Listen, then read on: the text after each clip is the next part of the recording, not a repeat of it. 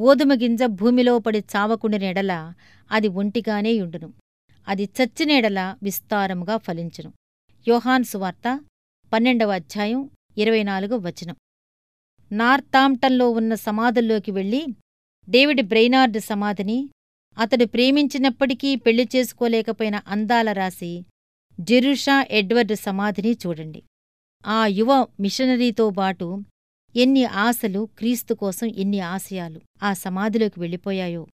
అతని మిషనరీ సేవ గురించిన జ్ఞాపకాలన్నీ తెరమరుగైనాయి.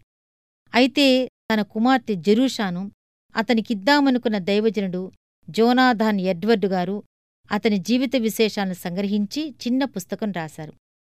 ఆ పుస్తకం అట్లాంటిక్ సముద్రం దాటి కేంబ్రిడ్జిలో విద్యనభ్యసిస్తున్న హెన్రీ మార్టిన్ కంటపడింది. పాపం మార్టిన్ అతనికి వస్తున్న ఉపకార వేతనాన్ని అతని తెలివితేటల్ని విజ్ఞాన సముపార్జన్ని ఎందుకు వదిలేశాడు? ఇండియాకు మిషనరీగా వెళ్ళి ఆరోగ్యం పాడైనప్పటికీ లెక్క చెయ్యకుండా ఉత్తర దిశగా ఎందుకు ప్రయాణించాడు?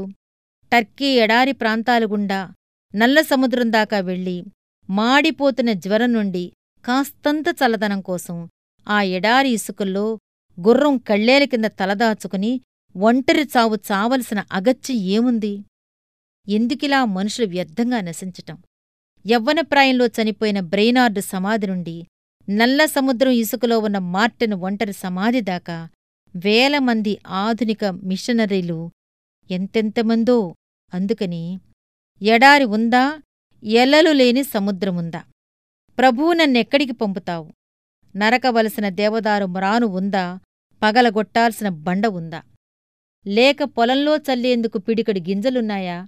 అవి ఫలించి పంట పండితే పంచిపెట్టడానికి నీ ప్రజలున్నారా? తండ్రి ఎడారినైనా సాగరాన్నైనా చూపించు నాకు. పంపించు నీ ఇష్టమైతే. నా తనువు రాలిన తరువాత తండ్రి నన్ను విశ్వాసంలో లెక్కించు.